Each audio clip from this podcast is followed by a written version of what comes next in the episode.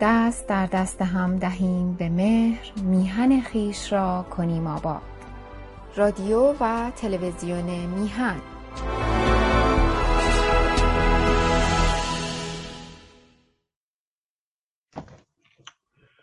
درود به همه عزیزان ما در ایران و خارج از کشور. هر کجا که هستید پیوسته شادمان باشید. تمام انگیزهای خودتون رو برای پیشبرد اهداف خودتون پروژه های خودتون کماکان پر قدرت نگه دارید. نکاتی رو که امشب می‌خواستم با شما در میان بگذارم چند مطلب به هم پیوسته هست. و نکته آغازین درباره سلمان رشدی. چرا ترور سلمان رشدی؟ خب این رو باید جواب داد. کافی نیست که بگوییم که جمهوری اسلامی در پشت این ماجرا بوده است. هرچند که جمهوری اسلامی خود او را این پدیده را به اصطلاح به اصطلاح نقد کرد. گفت نه نبوده این ولی آنچه که مورد انتقاد ما هست این هستش که آقای سلمان رشدی به دین یک میلیارد و نیم از جمعیت جهان توهین کرده است. خب به این هم نگاهی خواهیم انداخت. ولی چرا ترور سلمان رشدی؟ ببینید عزیزان آیا این ترورها ترورهای بدون سابقه ای هست؟ آیا این ترورها در جهان نادر هستند؟ آیا این ترورها به زمان فقط جمهوری اسلامی محدود می شود آیا در زمانه پیامبر اسلام و علی ابن ابی طالب چنین ترورهایی وجود نداشتند. و گذشته از این آیا ترور به طور عموم در جوامع دیگر نیز وجود نداشته است؟ چرا ترورهای سیاسی وجود داشته و همچنین ترورهای مافیایی وجود داشته؟ پس بنابراین هر کدوم از این ترورها رو باید با توجه به ویژگی آن مورد بررسی قرار بدهیم. ترورها شبیه هم هستند ولی کن آنچه که مهم هست اینه که تحلیل ما بگوید که این یا آن ترور در این جامعه یا آن جامعه نتیجه چه عواملی هست. خب.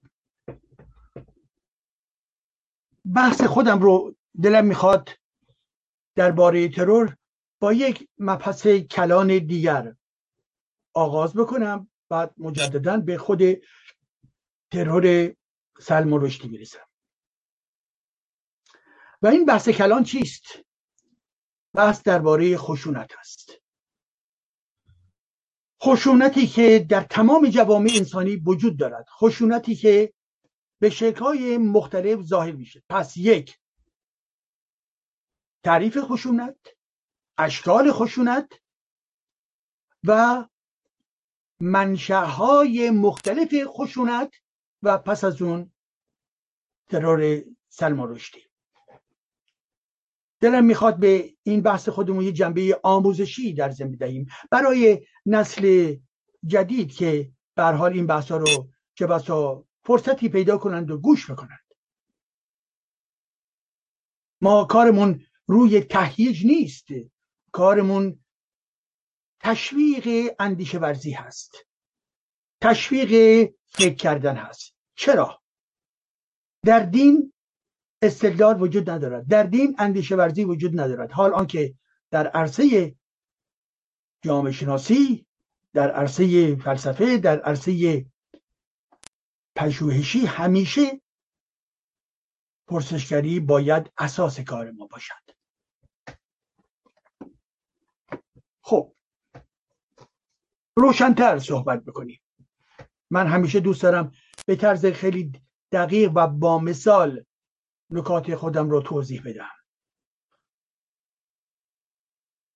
خشونت به معنای ایجاد فشار ایجاد زور در مناسبات انسانی از یک جانب به جانب دیگر هست با هدف کسب امتیاز با هدف تسلیم با هدف شکست دادن و غیره. حال وقتی ما می‌گوییم خشونت بلافاصله خشونت رو در دو دسته تقسیم بکنیم. یا در دو جلوه مهم اون رو بیان بکنیم. وقتی می‌گوییم خشونت خشونت به معنای فیزیکی و بدنی و مادی هست.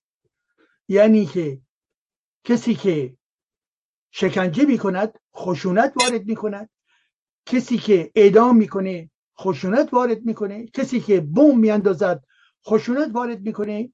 کسی که ترور می‌کند با اسلحه داغ یا سرد این نیز زور وارد می‌کنه و خواهانه چیز خواهانه نابودی طرف مقابل یا کسب امتیازهایی است اساسا این پدیده کشتار در جوامع مختلف وجود داشته و از جمله در تاریخ روسیه گروه های در واقع تروریستی بودن که اصل ترور رو قبول داشتن برای ایجاد بلبشو در درون جامعه زیرا ترور خشونتی که به پا می شود خواهان ایجاد ترور در ضمن هستش. ترور یعنی اینکه روب بیاندازند در جامعه. اثر این اقدام باید وحشتناک باشه. آرامش جامعه رو برهم بزنه. پس بنابراین یک خشونت فیزیکی مادی به معنایی که گفتم و با هدفی که دارد. دو خشونت که برخی جامعه شناسان به عنوان خشونت سمبولیک از آن یاد می‌کنند.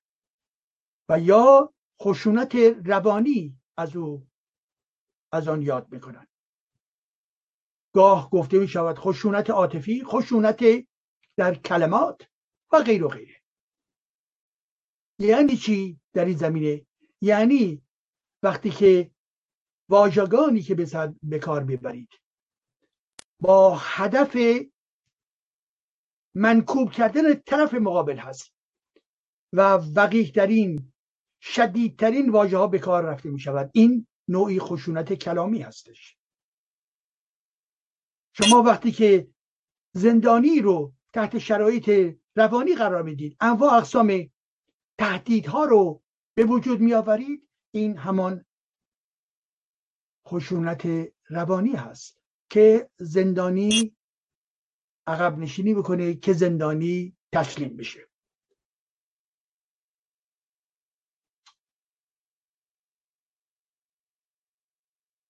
شما وقتی که می‌بینید در یک جامعه مانند جامعه ایران از یک سو خشونت های فیزیکی زندان و اعدام و اسلحه و دار دسته های گشتی و حمله به زنان و همه همه از یک سو و سوی دیگر خشونتی سمبولیک خشونتی روانی جاری می شود وجود دارد.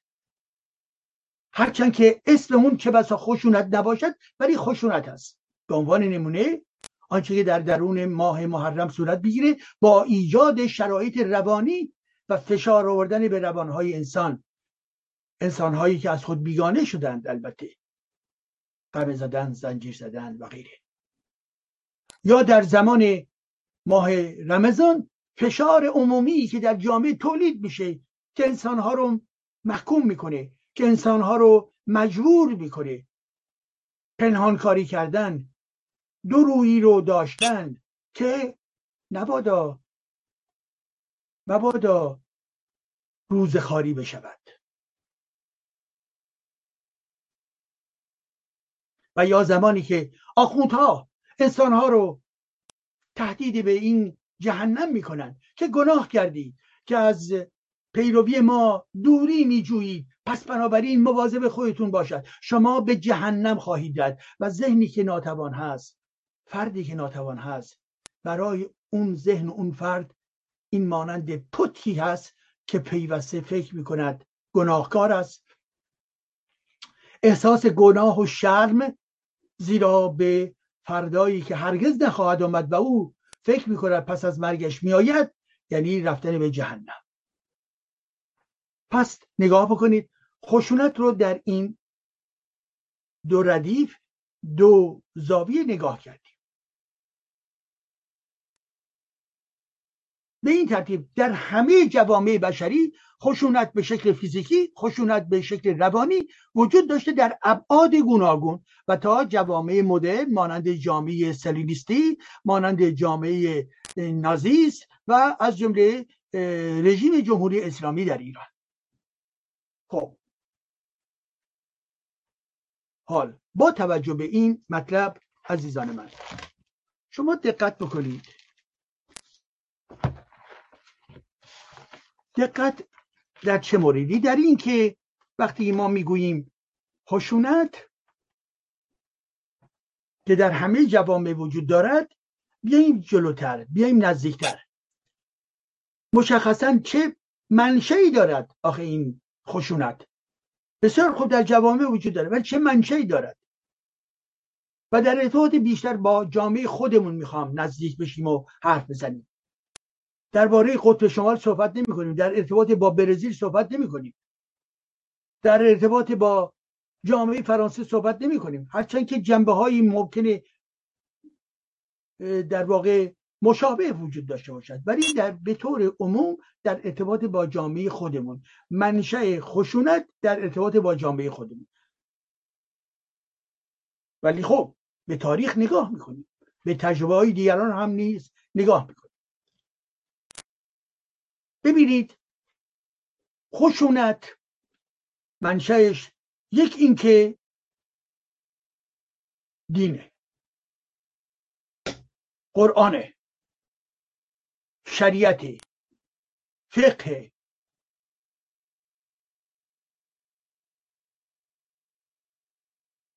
زمانی که شما می‌بینید در درون دین اسلام و قرآن به طور مکرر آیه هایی برای تهدید برای کشتن برای جهنم برای گردن زدن غیر و غیر وجود دارد. این در متن مقدس آمده است.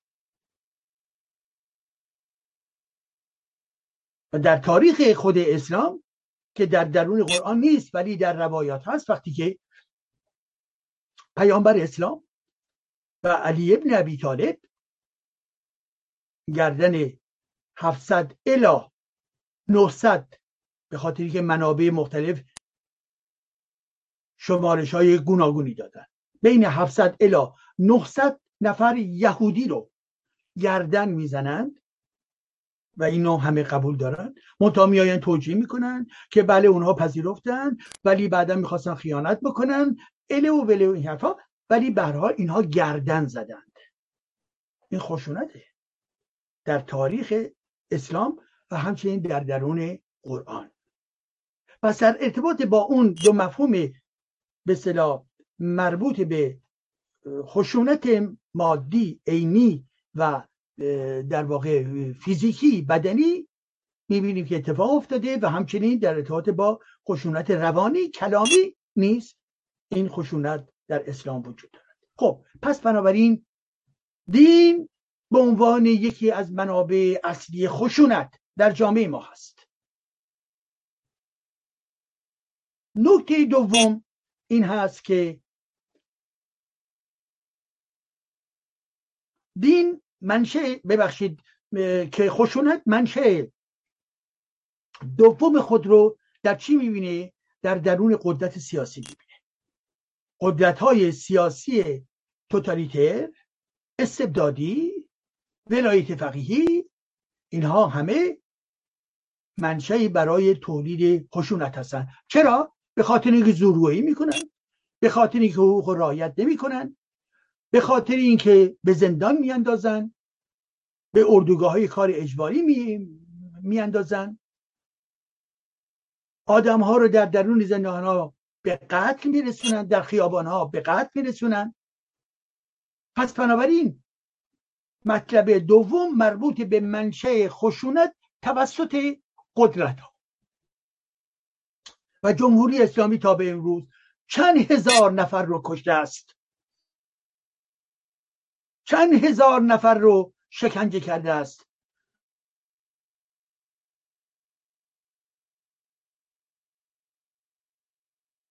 و چند میلیون و میلیون و میلیون انسانها رو زیر فشار روانی زیر خشونت روانی و گفتمانی قرار داده است.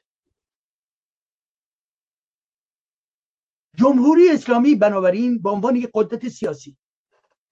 مکانیزم این قدرت فشار آوردن ایجاد خشونت هست در دو شکل خودش. وقتی که در کار اداری به یک شهروند ایرانی بی ادبی میشه حرف اونو گوش نمی‌کنن. بد اخلاقی صورت می‌گیره. حق اون رو می‌خورن این بنابراین نوعی خشونت است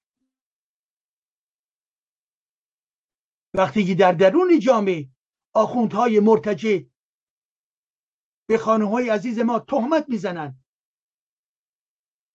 درباره روسری یا بگویی می‌گویند و غیر و غیره این بر ذهن انسان ها تاثیر می‌گذاره. اینها جلوه های گوناگون قدرت سیاسی هستند. پس بنابراین این دومین منشه خشونت است. سومین منشه خشونت در کجاست؟ سومین منشه خشونت در درون جامعه هست. خود جامعه در پایین جامعه در کف جامعه. این کف جامعه چه کسانی هستند؟ زمانی که خاطرتون هست که فردای انقلاب اسلامی بسیاری از خانواده های متعصب در جستجوی این بودن که بچه های خودشون رو لو بدن. و فشار عظیمی بود که کسی حق ندارد علیه خمینی انتقاد بکنند افراد عادی افراد متعصب خانواده های مذهبی چنین حرفایی رو می‌زدن و حتی عملا می‌رفتن و لو می‌دادند شما نگاه بکنید همه امروز زمانی که کسانی هستند در بطن جامعه که می‌گویند به خامنی توهین نکن. بدونی که الزاما نوکر یعنی جزء پرسنل حکومت باشند یعنی انتقاد به خامنه ای برای اونها یعنی چی؟ یعنی توهینه. برای توهین نباید بکنید جلوگیری می‌خوام بکنه از بیان. ایجاد اختناق. ترور فکری. اینها چیه؟ اینها خشونته.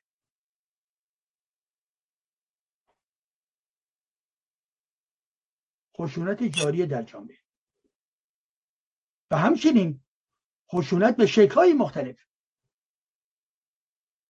خشونت زناشویی.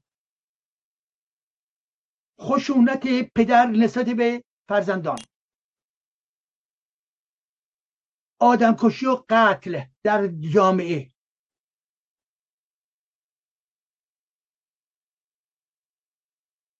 کشتن در دعواهای همسایگی. کشتن به اصطلاح در ارتباط با قطعهای ناموسی. شکلهای مختلف این خشونت است. بنابراین در جامعه ما سه منشه اساسی برای خشونت داریم در نظر می‌گیریم. ممکنه عزیزان بگم بله در جای بله. ممکنه. بحث ما در ایرانه در ارتباط با ایرانه. حرف رو به انحراف نبرید.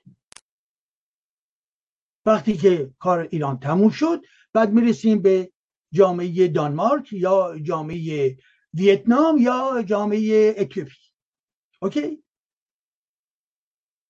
یا فلسطین یا هر جای دیگر. حال ببینید عزیزان با توجه به این سه منشهی که مطرح کردیم یک مسئله اساسی رو من باید یادآوری کنم. و یکی جنبه تاریخی و به صلاح به اصل روشنگری برمیگرده. ولی نگران نباشید. برمیگردیم به همین بحث. پایه‌ای برای همین بحث هستش.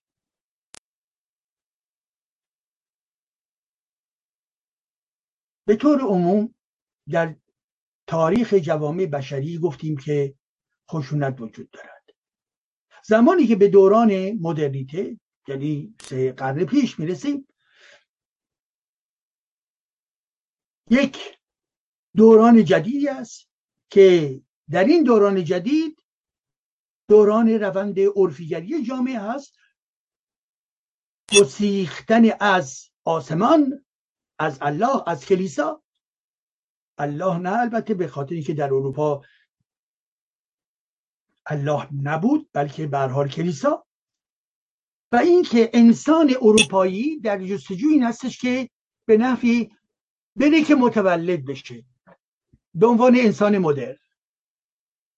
یعنی اون فردی که وابسته به کلیسا است اون فردی که می‌گوید در آسمان چه و چه هستش این انسان مدرن بنابر گفته دکارت و کانت داره میره که متولد بشه. این انسان مدرن کیست؟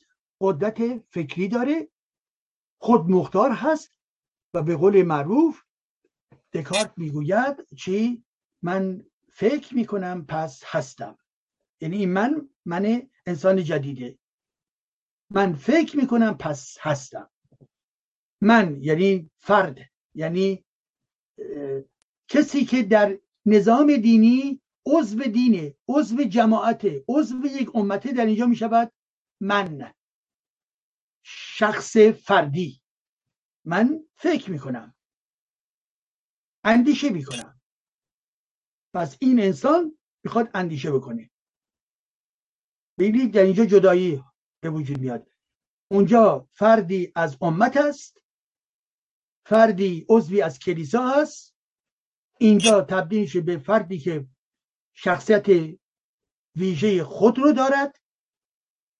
شخص فرد و می‌گوید من فکر می‌کنم. حال این میگه من فکر می‌کنم. اون یکی میگه چی؟ میگه من اعتقاد دارم. دین من فلان دین است. اونجا میگه اعتقاد. اینجا میگه من فکر می‌کنم.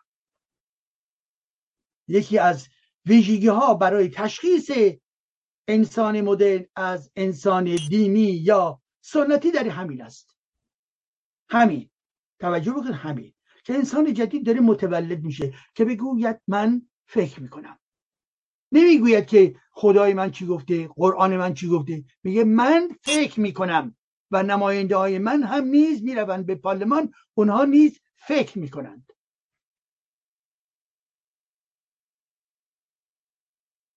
خب.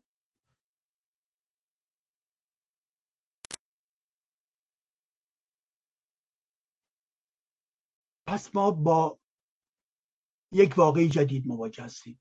ایجاد انسان مدرن. نتیجه این روند پیدایش انسان نوین به کجا می انجامد به اینکه فلسفه حق فلسفه سیاسی مونتسکیو حق شهروندی حق انتخاب و انتخاب کردن همه اینها به دنبال این تحول فکری صورت می‌گیره که تحول فکری مربوط به مدرنیته هست نه مدرنیزاسیون مدرنیته. هست.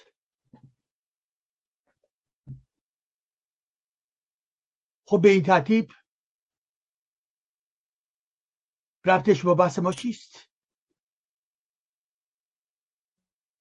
در اینه می‌خوام این رو توضیح بدم. در این جامعه جدید وقتی انسان شهروند جدید متولد میشه وقتی که ما وارد یک روند دموکراسی میشیم وقتی که در روند دموکراسی به پلورالیزم می‌رسیم در روند پلورالیزم می‌رسیم به تعیین مسئولین سیاسی قدرت سیاسی. پس قدرت سیاسی انعکاسی میشه از کسانی که دارن رأی میدن. دیگه موهبت الهی نیست از زمین بیرون آمده.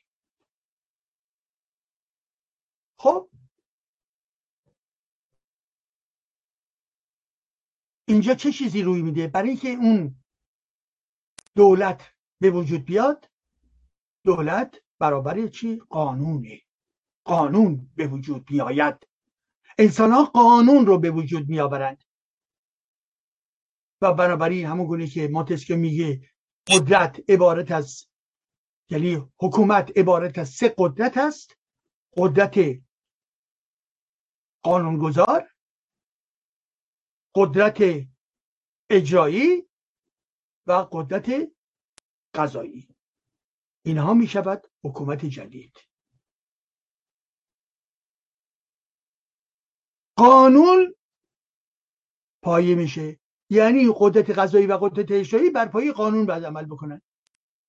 قانون تبدیل به قانون اساسی میشه. قانون اساسی منجر میشه به قوانین جزایی. قوانین مدنی قوانین گوناگونی در دل جامعه وجود دارد. پس امری که اتفاق افتاده قانونه.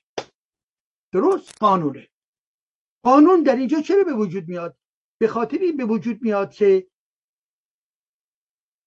هنجارمند بکنه جامعه رو. و تا اون جایی که میسر هست از باز تولید خشونت جلوگیری کنه.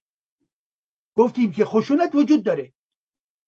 در بالا دولت و جامعه. حال در دوران مدرن. در حکومت مدرن قدرت سیاسی متکی بر قانونه. که این دولت جدید متکی بر قانون هم خود رو هدایت می‌کنه هم جامعه رو می‌خواد هدایت بکنه. بنابراین اینجا قانون وارد قضیه میشه. میگه که شما چه کسی از خانه دیگری رفته تو و دزدی کرده؟ قانون این رو میگه. به جایی که کسی که دزدی کرده و کسی که دزدی شده به همدیگه جنگ بکنن یکی یکی دیگر رو با تپانچه بکشه در اینجا میگه قانون. قانون چه می‌گوید؟ و قانون هم اون قانونی هستش که افراد انسان ها متکه بر خردشون بر کار جمعیشون بر قواعد جهانی تجربه های انسانی و غیر و غیره به هر حال تنظیم کردن. چه بسا کمبودهایی هم البته باشه ولی نتیجه یک مجلسی است که در برگیرنده نمایندگان ملت هست. خب روشن عزیزان؟ به این ترتیب.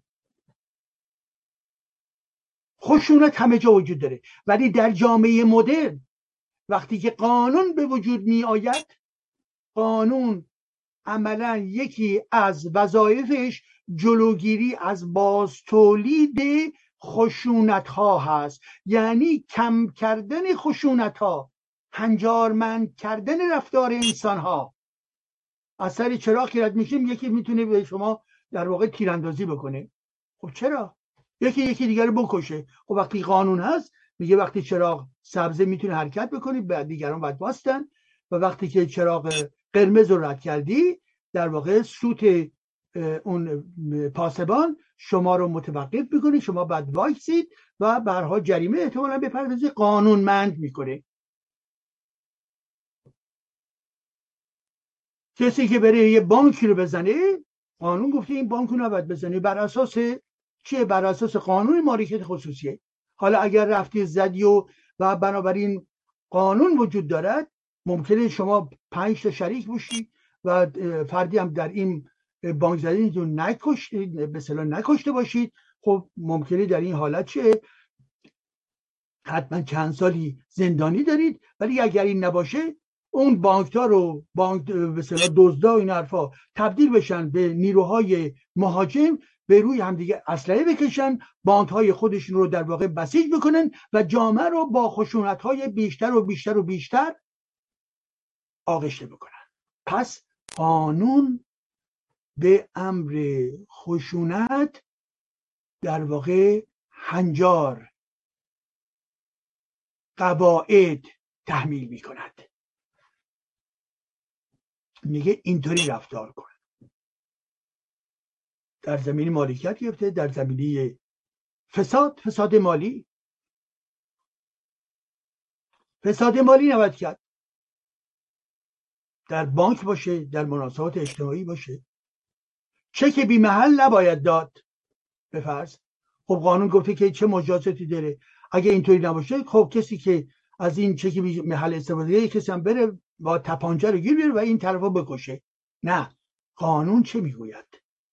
قانون اشتباهاتی داره که به مرور تحولات در جامعه و هوشمندی در جامعه و خردگرایی در جامعه و متناسب با تجربیات انسانهای دیگر این قانون رو میشه کامل تر کرد. به عنوان نمونه در گذشته قانون مربوط به آنچه که می‌گویند حقوق بشر وجود نداشته پس از جنگ جهانی دوم هست که وجود داره این اضافه میشه. یعنی قوانین کشورها می‌تونن خود رو بر اون سوار بکنن پس از اون به عنوان نمونه قانون مربوط به حقوق کودکان هست که برمیگرده به یک کنوانسیون یا پیماننامه جهانی. به نوع دیگه قوانین مربوط به حقوق طبیعت هست حقوق حیوانات هست. و اینها قوانین جدیدی هستش که انسان ها به وجود میارن. خب. حالا با توجه به این حال برگردیم به چی؟ به این واقعی ترور. پس تا اینجا جنبایی هستش که توضیح دادم و در ارتباط به جامعه خودمون نگاه دارم حال اینکه معنای این قتل یعنی خواستنی که نابود بشه چیست؟ از کجا میآید؟ چرا؟ چرا ترور سلمان رشدی؟ چرا ترور سلمان رشدی؟ سلمان رشدی کیست؟ یک نویسنده در هند متولد شده در یک خانواده مسلمان و از دین خودش دور شده.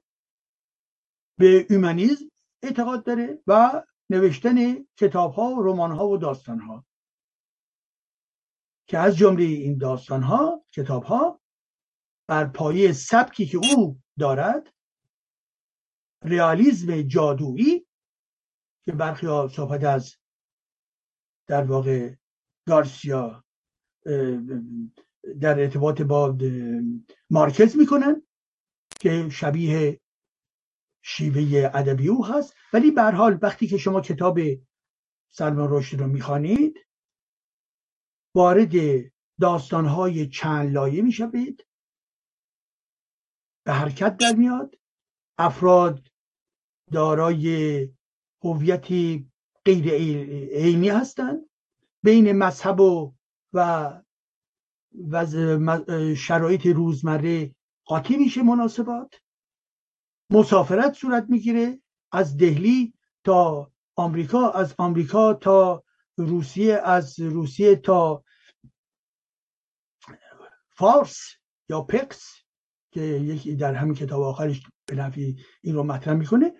در حال یعنی داستان میگردد و میگردد. و شما فکر می‌کنید چیزی بین واقعیت هایی که اتفاق افتاده و تمام تخیلات رویاها به این خاطر می‌گویند ریالیزم چی؟ جادویی. یعنی جلوه هایی از واقعیت داره ولی در ذهن میره در دنیای جادو. سحر رازگویی. و این دیگه تصور اون هنرمند هست که می‌سازه فضاسازی می‌کنه. و در این مسیر هم هیچ مانعی رو بر خودش قائل نیست باید بره. که در این مسیر بازگفتن حقایق و خیال و تصور و راز در ضمن می‌تواند اشاره هایی نیست به چی؟ به دین باشد به شخصیت های دینی باشد. هنرمند هنرمند است. هر دینی که بخواد مداخله بکنه ذهنیت هنرمندی که وفادار به ایده خودش هست این هنرمند اون رو پس می‌ذاره.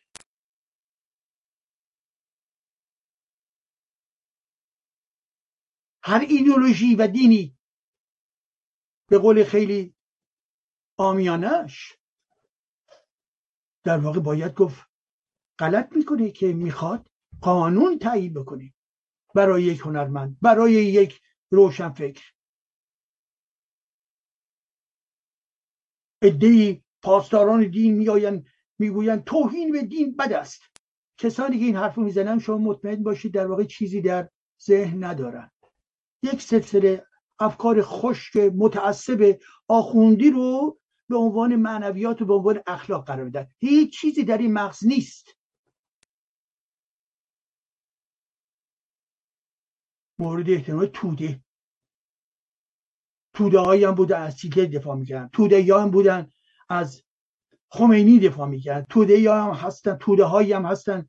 طرفدار شیطان هستن طرفدار گاف پرستی هستن. چرا توده های شما مقدس هستن و دیگر توده ها مقدس نیستن؟ پس بنابراین ملاک توده نیست. ملاک خرد است. ملاک اندیشه است. ملاک منطق و استدلال است. نه توده عقب افتاده. و نه ذهنهای تنبل عقب افتادی که هیچ گونه تراوتی برای اندیشیدن ندارند.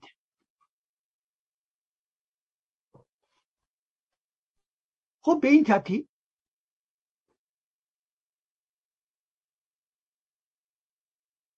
کتاب های او که یکی از کتاب های آخرش سلمان رشدی لمزون گلدن یعنی به نوعی ترجمه کردن کاخ زرین یا طلایی و همچنین این کتاب آیه های شیطانی که به فارسی نیز وجود دارد. شما می به این کتاب را به راحتی گیر بیارید و بخوانید. بزنید آیه های شیطانی سلمان رشدی و به راحتی می توانید گیر بیارید. بخوانید. اگر نخواندید بخوانید. خب حال. با توجه به این نکات منجر به چی میشه؟ منجر به این میشه یک هنرمندی زایده میشه. هنرمندی که با تحولات فکری خودش از محیط سنتی خودش می‌بره به کار هنری خودش می‌پردازه و در راستای این کار هنری خودش در ضمن شروع می‌کنه به چی؟ به سفر. سفر در اقصانقات جهان. از محیط سنتی خودش خارج می شود و به این ترتیب هست که به اعتبار فرهنگ ویژه خودش ویژگی های روانی خودش استعدادهای خودش. عشق و علاقه خودش به این نوع کار که کار نویسندگی باشد هنرمند زایده می شود و هنرمند دارای یک قدرتی است. این قدرت همون خلاقیت هست همون آفرینش هست که این آفرینش می‌تونه تبدیل به رمان بشه تبدیل به یک قطعی موسیقی بشه تبدیل به یک تابلوی نقاشی بشه و غیره. کسی نمی‌تواند جلوی رو بگیرد. بله در جوامع سنتی و در افکار متعصب دینی و همچنین قرآنی مخالفن و از جمله شاعر به عنوان دیوانه است. هیچ ارزشی برای هنر قرآن قائل نیست. قرآن یک کتاب بسیار بسیار مبتزل و ضد هنر هستش. یک آیه هم در ارتباط با تشویق هنرمند ندارد. خب این انتظار نداشته باشید نتیجه و محصول جامعه حجازی است. 1400 اون نقطه صحرایی و هایی که به قدرت رسیدن. زیرا خارج از اون دنیا دنیای دیگری از هیچ درش هنر بالاست. یونان پادشاهی شاهنشاهی ایران مصر کهن امپراتوری روم اینها هنر دارند. اسلام صفر هست. قرآن نقطه صفر هست.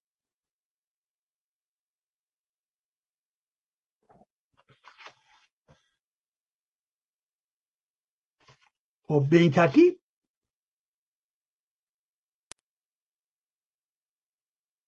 وقتی ما میگیم که هنرمند آزاد است هنرمند باید خلاقیت داشته باشد بنابراین مرزی بر او قائل نخواهیم شد. حال این هنرمند اسمش سلمان رشدی است و یکی از رمان‌های خودش رو در سال 1988 منتشر می کند و در سال 1989 فتوای خمینی علیه او صادر می شود که این توهین به اسلامه که این مخالف اسلام هستش و باید نابودش کرد. باید کشت. فتوای قتل آدم کشی جنایتکاری. و فتوا یعنی چی؟ حکمی شبیه حکم الهی است. که یک آیت الله با اتکای به نمایندگیش از اسلام شیعه و همچنین با توجه به شناختش به فقه با توجه به قدرتش در اجتهاد می‌تواند حکمی بپا بکند حکمی اعلام بکند که اون حکم قابل اجرا به شکل صد درصد باید باشد یعنی چی؟ یعنی اعدام انسان ها توسط یک فرد مرتجع به نام الله اسلام همینه آدم کشی است.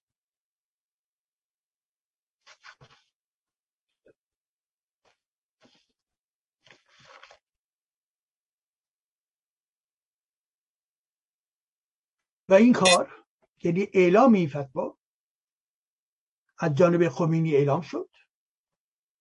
دوباره از جانب خامنی تایید شد. انواع تمام این آخوندهای کوچک و درشت در درون حوزه ها تایید کردند. نمایندگان جمهوری اسلامی این رو تایید کرد. میر حسین موسوی گفت باید اجرا گردد. لاریجانی گفت باید اجرا گردد. و دیگران. همه مزدوران اسلام و حکومت خواهان اجرای حکم یعنی کشتار یک انسان بودند. چرا؟ چرا؟ به این خاطر که کسی که مورد قضاوت دین اسلام قرار می‌گیرد. دین اسلام به او می‌گوید تنها یک دین هست که باید بپذیری و اون هم اسلامه. یک. دو کسی که از این دین خارج می شود مرتد اعلام می شود و مرتد یعنی ارتداد و ارتداد یعنی مجازات. مجازات اخروی و دنیوی.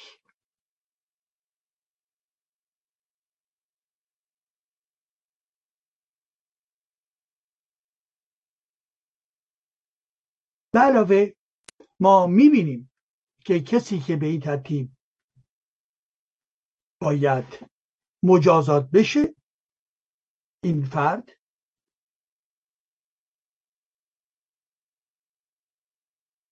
کسی است که به عنوان مرتد اعلام شده و مرتد رو نمی‌شود تحمل کرد که از خانواده مسلمان بیرون بیاید و زنده بماند؟ نه نمی‌شود. و او نه تنها به خاطر آیه های شیطانی بلکه به علاوه به خاطر اینکه از دین خود خارج شده است باید نابود بشود. یعنی یک لحظه شما فکر کنید که آیا در اسلام عنصر بردواری وجود است هرگز.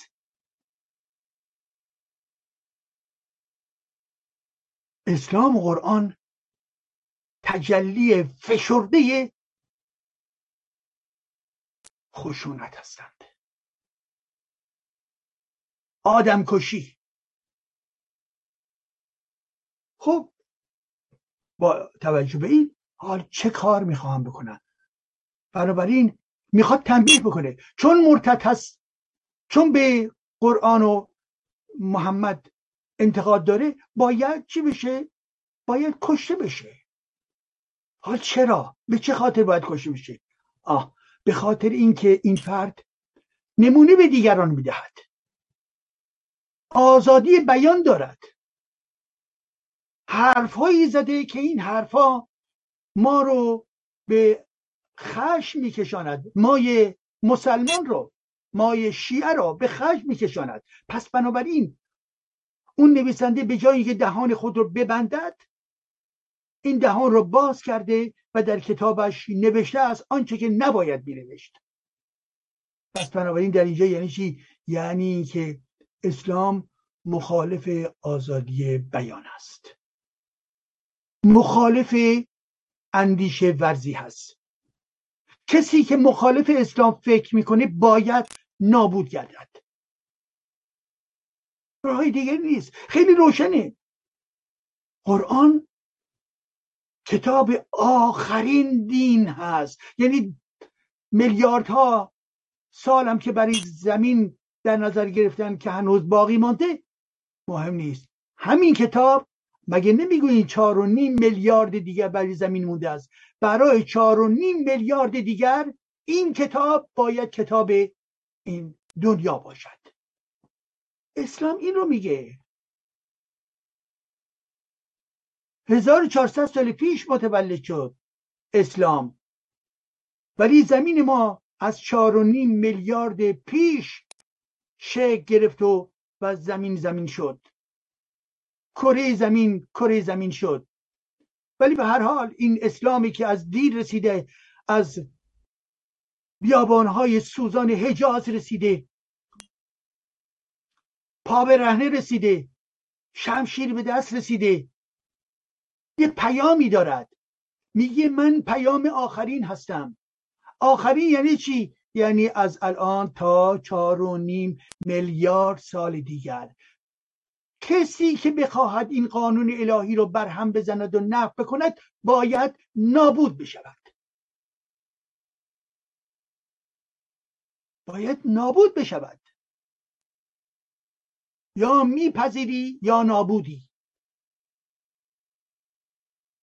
یا تمکین می‌کنی و برده اسلام می‌شوی و یا اسلام تو رو نابود خواهد کرد. و تو و فرزندان و فرزندان و نسلها و نسلهای بدی تا چهار و نیم میلیارد سال دیگر. قانون قانون اسلام خواهد بود. چنین منطقی است عزیزان من. و این توتالیتریزم روانی این توتالیتریزم اعتقادی این توتالیتریزم سیاسی قرآنی بیان چیز بیانی که همه دنیا باید خفه بشند. هیچ دینی به اندازه اسلام متحجرتر دیکتاتور منشتر شما نمی‌توانید گیر بیارید. و وای بر ما ایرانیانی که به درون این منجلاب اسلامی افتادی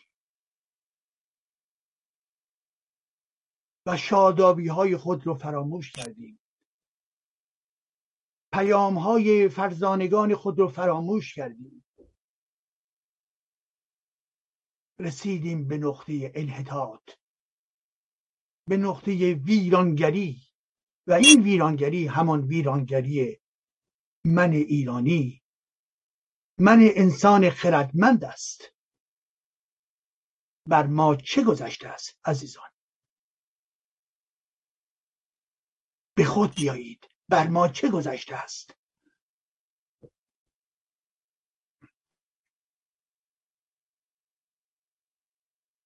ما کشته شدیم. ما نابود شدیم. ما تخریب شدیم. به اسارت گرفته شدیم.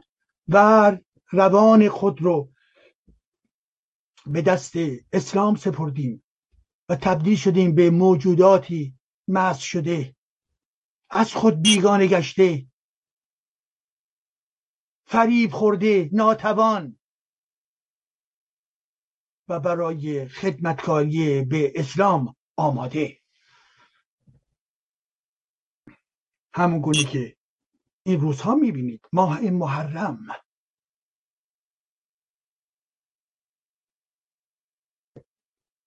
در خدمت حسین ابن ابی عبدالله. دشمن ما تبدیل به بت پادشاه می شود. حسین که برای قدرت که برای پول با معاویه و خاندان او می جنگید یا مخالفت می کرد. و نسبت به ایرانیان دشمن بود برای ایرانیان یا بخشی از ایرانیان به عنوان پادشاه. پادشاه قلب ها سلطان قلب ها معرفی می شود بر ما چه گذشته است؟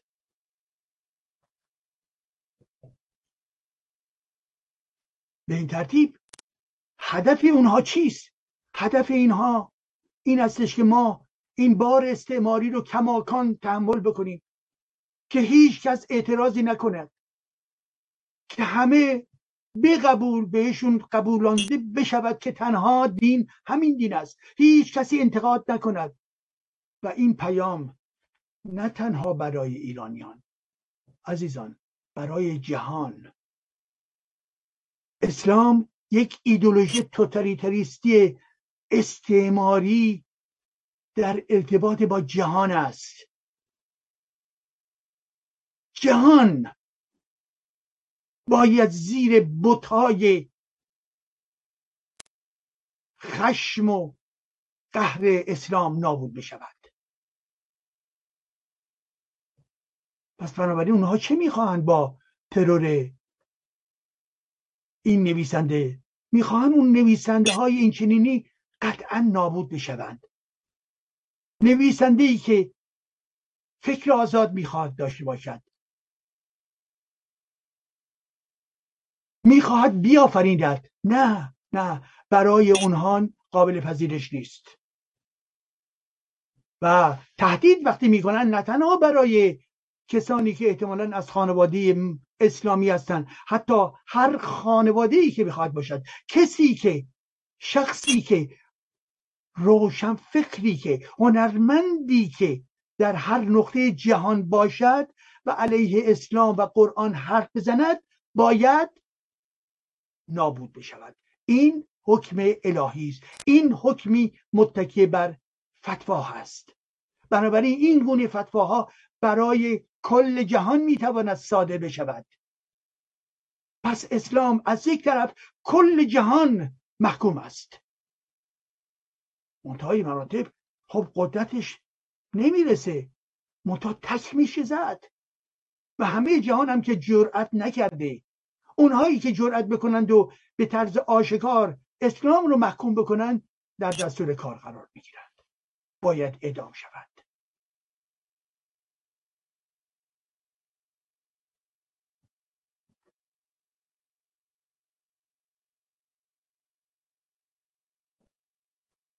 خب. پس روشن شد. چرا ترور سلمان رشدی و شما امروز زنان و مردان جهان مترقی طرفدار دموکراسی طرفدار آزادی می توانید بپذیرید؟ این حکم الهی را؟ و یک بار دیگر نمی توانید به صلاح نمی توانید هرگز نمی توانید شما به خاطر شرافتتون نمی توانید فراموش کنید. نمی توانید محکوم نکنید. این جنایتکاران رو. از این زارب تا خامنی و تا خمینی خط مستقیم وجود دارد.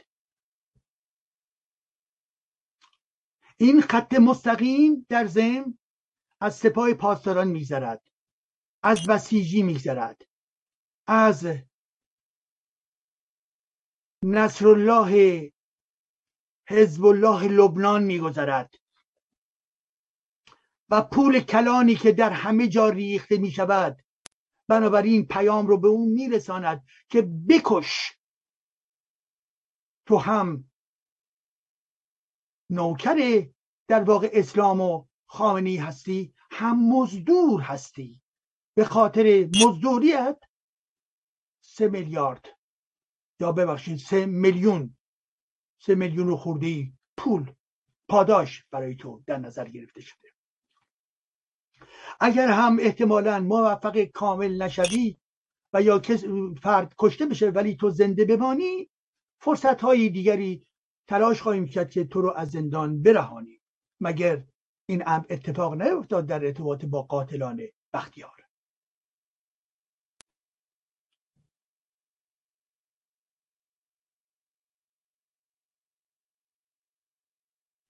پس ترور سلمان رشدی در ارتباط با این زمینه هست. و با توجه آنچه که مطرح کردیم کار جمهوری اسلامی است عزیزان من. به خاطر اینکه این ترور در یک فضای ایدولوژیکی است. و بندهای اوریان آشکار این رو اعلام می‌کنه. ببینید چگونه فرد جنایت پیشه ای مانند حسین شریعت مداری در کیهان اعلام می‌کنه که این کارها ادامه دارد و باز با دیگران این چنین اقدام هایی انجام خواهد شد. شریعت مداری کیست اتاق فکر خامنه است. او حرف می‌زنه یعنی خامنه داره حرف می‌زند. و دیگران. و تمام نوچه ها و مزدوران اینها. مستقیم و غیر مستقیم. در اتاقهای هاس در روزنامه های ایران. در رسانه های حکومتی. اونها که دلداده ولایت فقیه هستند. برای همه اینها توتگران همه اینها شریکان قاتلان هستند. قاتل اعلا که خامنی باشد و قاتل های دیگری که در حال انجام وظیفه هستند.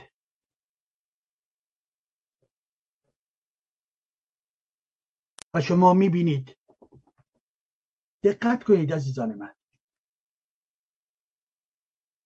رسم آزادگی چیست؟ این تحلیلی که من خدمت شما عرض کردم چه بسا افرادی باشن با تحلیل من در ارتباط با امر خشونت منابع خشونت ممکنه تفاوت نظر وجود داشته باشد. ولی ولی ولی یک مطلب باید روشن باشد. آیا شما محکوم می‌کنید این جنایت رو یا نه؟ آیا شما دفاع می کنید از سلمان رشدی یا نه؟ آیا شما دفاع می کنید از کار هنرمندانه او از جمله در آیه های شیطانی یا نه؟ نه اینکه الزاما موافق او و نگاه او باشید.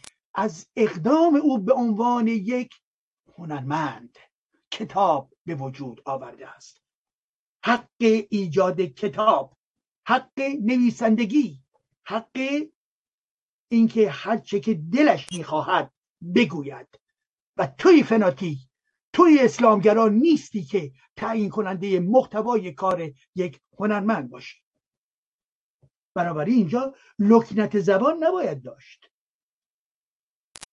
بله ممکنه جمهوری اسلامی باشد باشد ولی به هر حال برخی ها به دین تودا به هر حال فشار بردن احترام نذاشتن. بله ولی ولی ولی ولی ولی اینها همه کسانی هستند که یا مزبزب های صادق هستند یا کسانی هستند که عوامل حکومتی و یا عوامل ایدولوژیکی اسلام هستند به علاوه به علاوه دیروز دوستانی که در فرانسه هستند دقت بکنند.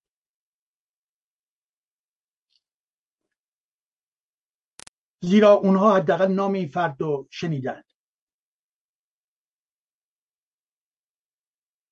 دیروز بود به یکی از این رسانه های دیداری فرانسه به فم تله داشتم گوش می‌کردم و نگاه می‌کردم. و خبرنگار درباره آخرین تحولات مربوط به سلامتی سلمان رشدی صحبت می‌کرد و گفت شخصیت به مهمانی دارد که از اون نظر می‌خواهد. یکی خبرنگار آقای قاضی بود که در تهران هست که نکات خود رو با در واقع صداقت و و در واقع حرفه خبرنگاری خودش مطرح کرد و نفر دوم بود مهمان دوم آقای فرهاد خسرو خاور. عزیزان ما که در فرانسه هستن دقت کنند. شما ایشون رو می‌شناسید. یا اگر هم تا حالا نمیشناختید دقت بکنید.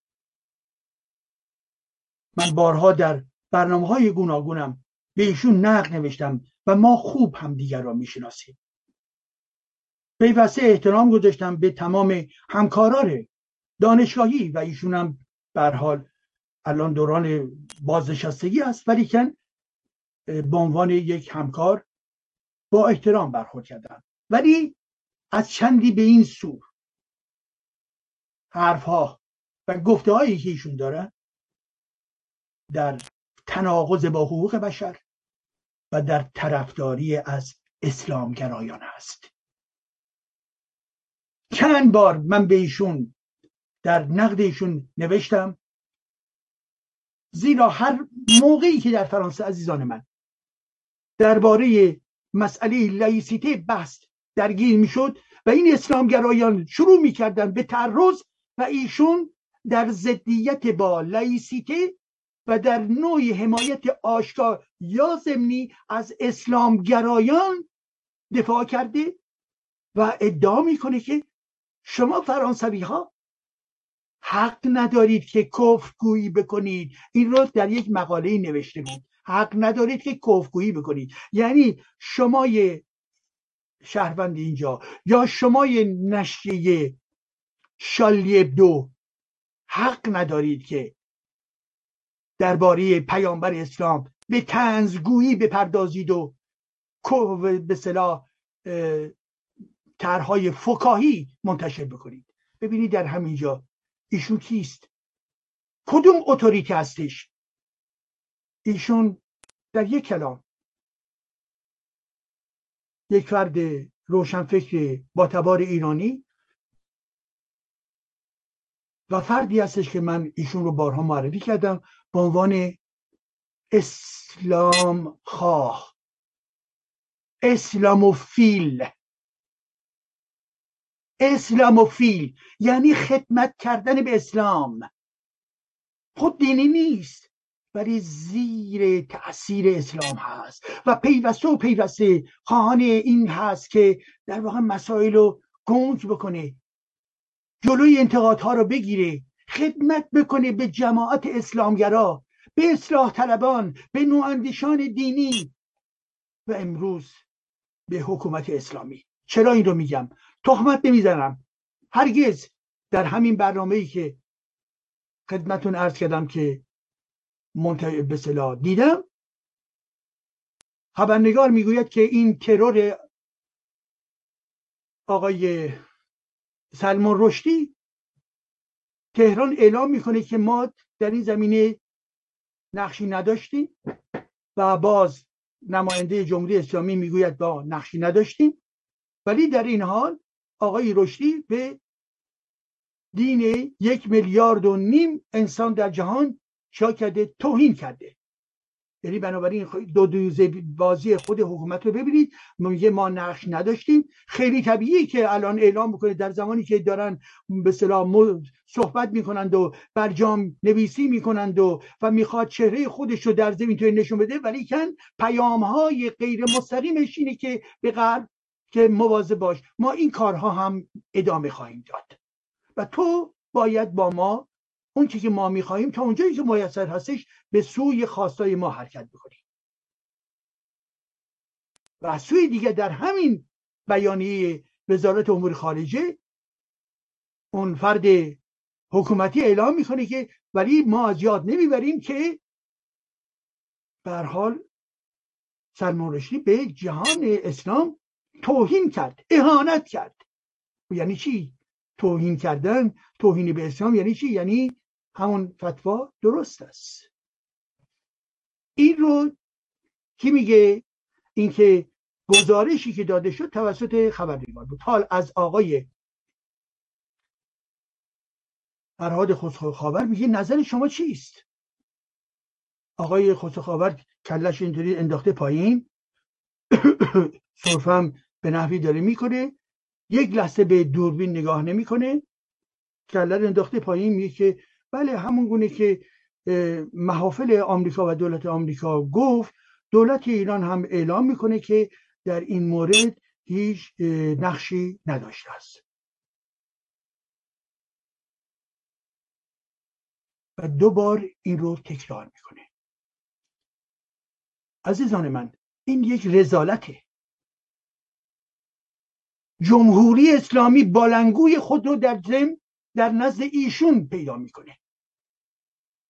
جمهوری اسلامی همین صبح دیشب اعلام می‌کنه که ما نقشی نداشتیم و از یک کسی که به عنوان استاد دانشگاه در اینجا هست تا اسلاموفیل هست و نمی‌دانم چرا این رسانه ها میرن سراغ این آدم های این چنینی و او هم همون حرف حکومت جمهوری اسلامی رو و نماینده این حکومت در به وزارت امور خارجه شد. همون حرف رو برای همون حرف رو اعلام می‌کنه. یک جمله هم در ارتباط با حق روشنفکر یک جمله هم در ارتباط با محکوم کردن اقدام به قتل سلمان رشدی. یک جمله در این زمینه ها اعلام نمی‌کنه فقط می‌گوید که این مطلب در ارتباط با کشور ایران قرار نمی‌گیرد. شما فکر می‌کنید که ما فریب می‌توانیم بخوریم؟ ما فکر می‌کنیم که شما سیاست جمهوری اسلامی رو دارید آقای خسرو اگر آقای خسرو این صحبت های منو میشنوند من از جانب مدیریت همین تلویزیون اعلام می‌کنن ایشون حق دارن بیان و از خودشون دفاع بکنن. و من هم اون مدرک رو میارم همینجا مجددا پخش می‌کنیم. آقای خسرو من به شما پیوسته احترام گذاشتم. چندین و چند بار در برخی مجالس هم همدیگر رو دیدیم. ولی همون گونه که شما پیوسته علیه من اقدام کردید به خاطری که من نقاد منتقد اسلام هستم و شما مخالف این انتقاد بودید و من همیشه حرفمو زدم و کوتاه نیامدم ولیکن دیگر به قول معروف شورش را در آورده با این همصدایی و همسویی با جمهوری ننگین اسلامی مستقر بر ایران. بنابراین اگر اعتراضی دارید بفرمایید. هفته دیگر هفته بعد هر لحظه که این صحبت ها رو شنیدید یا به شما گفتند این رو بشنوید و به من اطلاع بدهید. شما به راحتی می توانید با من تماس بگیرید زیرا زیرا آدرس ایمیل من رو دارید. و من با سرعت در برنامه هفتگی بعدی صحبت شما رو با وقت لازم در نظر خواهیم گرفت. من مشوق شما هستم که بیایید نظرتون رو بدید. من دفاع از حق شما می‌کنم که بیایید بگید که چرا فقط در تفسیر خودتون این که این مسئله به جمهوری اسلامی ربطی نداره. این رو فقط تکرار کردی و هیچ چیز دیگه ای نگفتی. و من به شما می‌گویم که این بار چشمتون رو بالا بیارید. مانند اون بار شر... سرفکنده نباشید. نگاه بکنید. جسارت داشته باشید. و بگویید یک بار دیگر حال این بار که چرا دفاع کردید و چرا بنابراین دفاع می‌کنید. از حکومت اسلامی. به این خاطر که رفت آمد دارید. به خاطر اینکه کارهای میدانی می‌کنید هرچند که دوران بازنشستگی فرا رسیده است. به چه خاطر؟ یا اینکه وابستگی های فکری و ایدولوژیکی دارید؟ یا به قول اون فیلسوف عزیز آرامش دوستدار خیشاوندی های پنهانی دارید. بله خیشاوندی های پنهانی. این رو می‌فهمید؟ بیایید با هم صحبت می‌کنیم. من از شما دعوت می‌کنم. شما مستقیم بیایید. با من تماس بگیرید.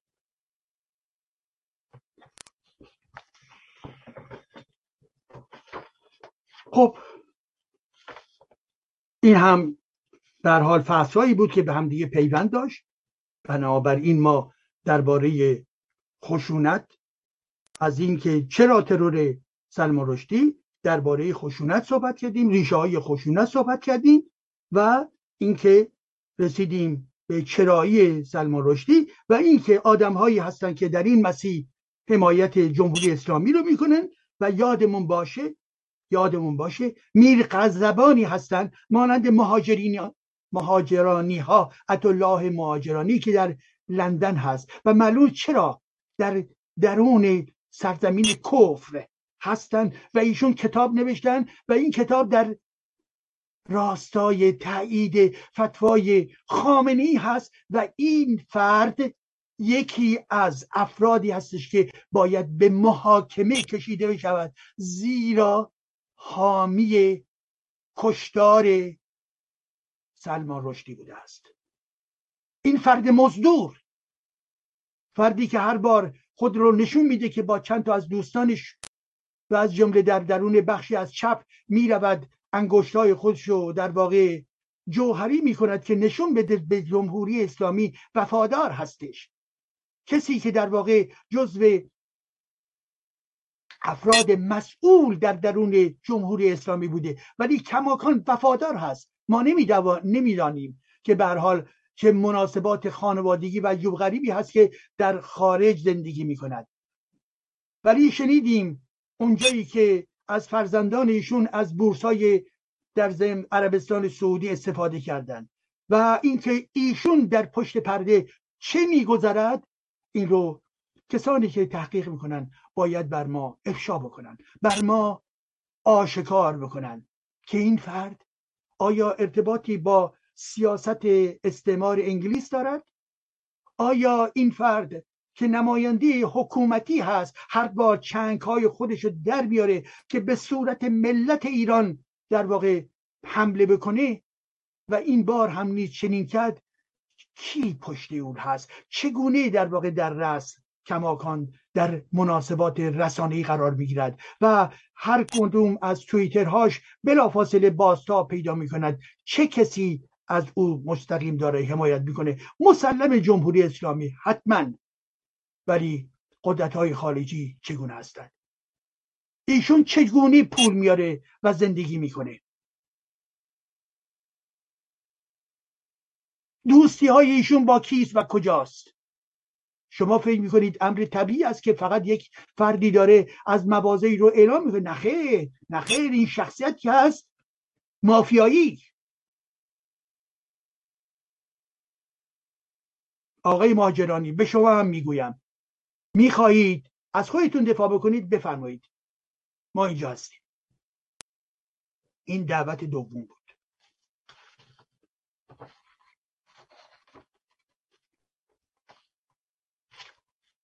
خب دوستان عزیز کم کم به سوی پایان برنامه برویم. برنامه با نکاتی رو که مطرح کردم. می‌خواستم با یک کتاب بحث رو به پایان ببریم.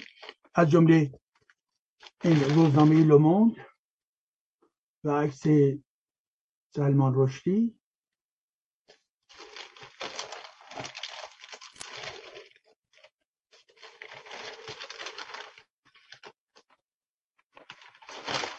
و همچنین سلمان رشدی و همچنین توده های نادان فنتیک علیه سلمان رشدی که با یک ساندویچ و یک الله اکبر بسیج می‌شوند که انسانها را بکشند. با یک ساندویچ و یک الله اکبر. توده هایی هستند که حاضرن انسانی رو به قتل برسانند. یک ساندویچ و یک الله اکبر.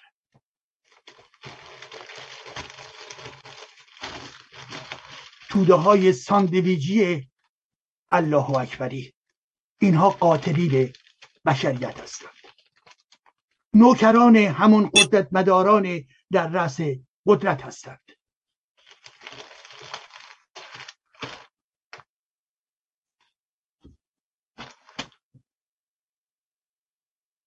و این آخرین کلامم درباره سلمان رشدی است.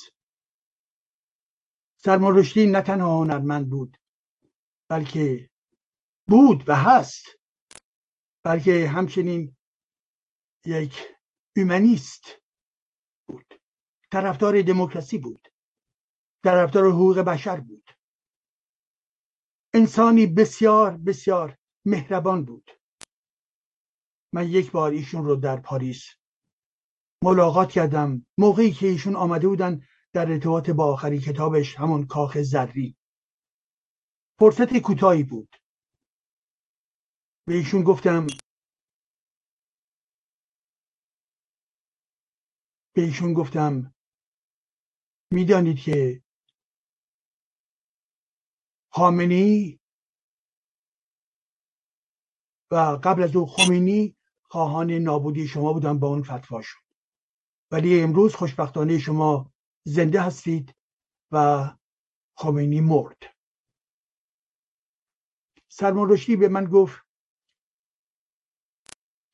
نه تنها می‌خواست منو بکشه بلکه به خصوص می‌خواست من رو از نوشتن باز داره ولی من نوشتم.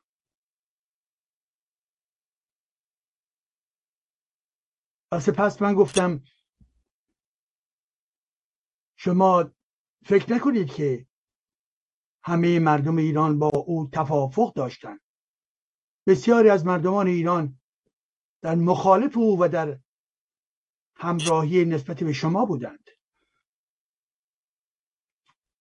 به من گفت آقای ایجادی به خاطر اینکه اسم من رو نوشته بود گفت آقای ایجادی من این رو از دیگران هم شنیده بودم. متشکرم برای این نکته ای که می‌گویید و این حرف شما دل، دلگرم کننده هست. و به با همدیگر خندیدیم و یک نوشابه می زدیم و, و به هر حال لحظه بود که لحظه عمومی و جمعی بود. و قهقه ها و گفتگوها و صحبت های راجع به ادبیات و و غیر و غیره به این ترتیب گشت. بنابراین او فرد انسانی بود که به اومانیسم توجه داشت.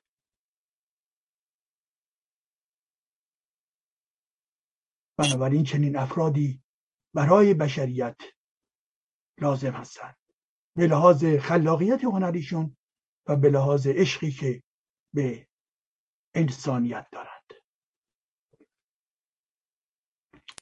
در اینجا عزیزان من می‌خواستم چند کلمی درباره کتابی بگویم.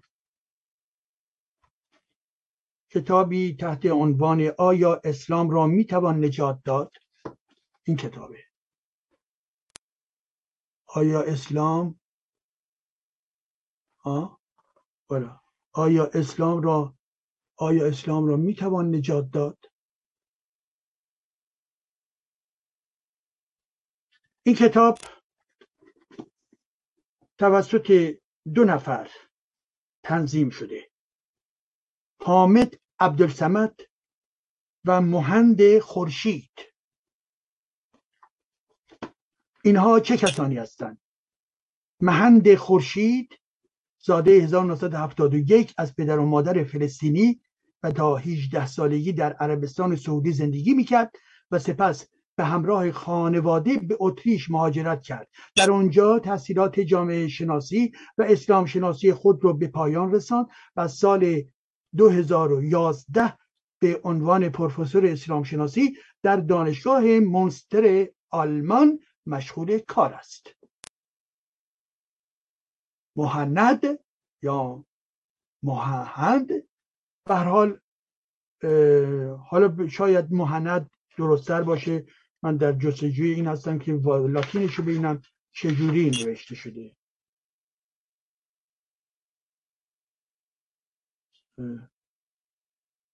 بله نوشته شده موهاند. موهاند. موهاند خورشید. موهاند خورشید. جالب خورشید ببینید اسم نام فارسی است. یکی اینه که در واقع به نوعی پرسشگری می‌کنه. و یکی دیگر عبدالحامد عبدالسمد هست. عبدالسمد که زاده 1972 از پدر و مادر مصری تحصیلات مدرسه‌ای و دانشگاهی خود را در مصر انجام داد و در سن 23 سالگی به آلمان مهاجرت کرد. در آنجا علوم سیاسی تحصیل کرد قرآن و احادیث اسلامی را در کودکی و نوجوانی نزد پدرش که منشی بود فرا گرفت و او همکنون در یکی از سرسختترین یکی در همکنون یکی از سرسختترین منتقدان اسلام است. اوکی؟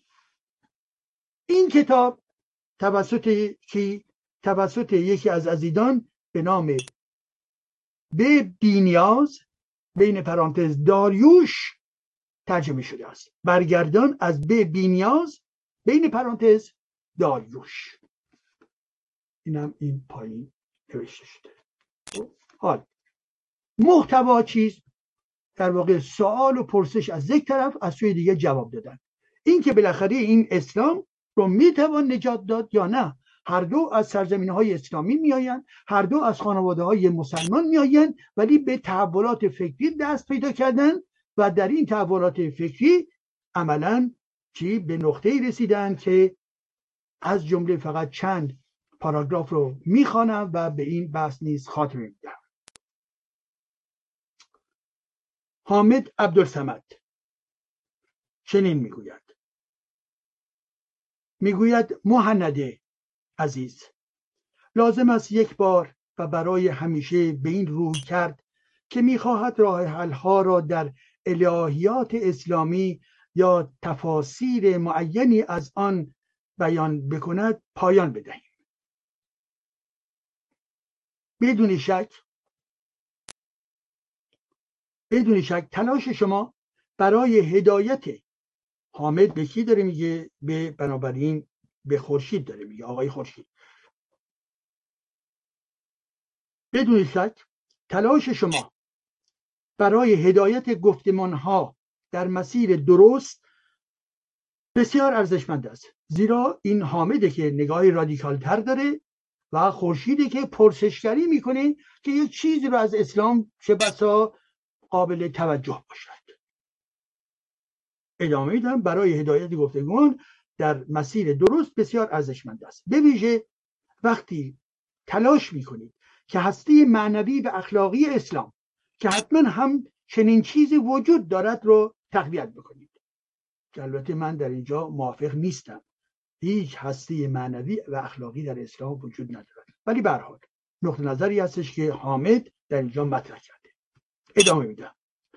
و ولی شما شما نیز به نوبه خود اسلام را از محتوا و درون خود توهی می‌سازید. فراموش نکنیم که اسلام یک مجموعه ارگانیک و به هم پیوسته است. این جهان بینی مبتنی بر بندگی انسان در برابر خداست. این دین انسانها را از محجوریت رها نمی کند بلکه تمام تلاشش برای متی ساختن مؤمنان است.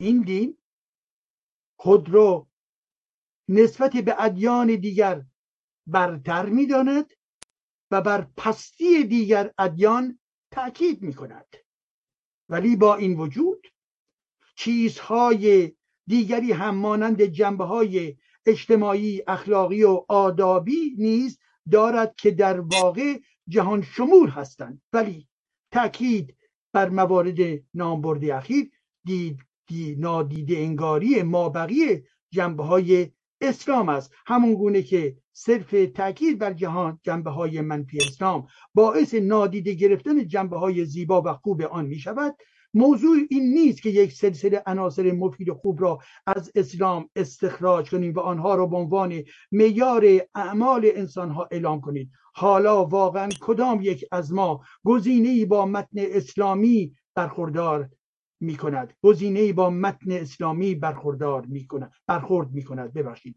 به جای این باید بگوییم که اسلام یک بسته یک مجموعه کامل است که با جوامع مدرن دموکراتیک سازگاری و همخانی ندارد. دیگه علیرغم اینکه ممکنه چیزهای مختلفی بازگیر بیارید دوباره تکرار می‌کنه می‌گوید که باید بگویم اینو که میگه؟ عبدالسمد میگه. میگه باید بگویم که اسلام یک بسته یا یک مجموعه کامل است که با جوامع مدرن دموکراتیک سازگاری و همخانی ندارد. او دیگر به عنوان یک ابزار سیاسی یا راهنمای حقوقی به درد زندگی امروز مردم نمی‌خورد. نمی‌خورد. تمام. این هم بود نگاهی به این کتاب که به حال ممکنه نظریاتی باشه مورد توافق نباشه ولی که این جدار موجود در بخشی از مسلمانان را نشون میده و مسلمانانی که از جمله جدا شدن بیش از پیش جدا شدن دیدن تناقض هایی که این دین داره با تمام تبلیغاتی که راجع به اخلاق و ارزش های معنوی این دین می‌گویند واقعیت این دین در تناقض هست و بنابراین فهمیدن که در درون اسلام راهی برای زندگی کردن دموکراتیک موجود نیست. به پایان خط خود می‌رسیم. امشب نیز عزیزان من امیدوارم که در نوبت دیگر صحبت های دیگری حتما داشته باشیم و خواهیم داشت. به امید روزهای بهتر به امید اینکه تلاش های خودمون رو ادامه بدهید و در ضمن یک مقاله رو من منتشر کردم و به نشای مختلف دارم میفرستم درباره همین بر حال اقدام به کشتن سلمان رشدی. اقدام به کشتن سلمان رشدی. امیدوارم که همیشه خوب و تندرست باشید به امید روزهای آفتابی و آزادی. سپاس.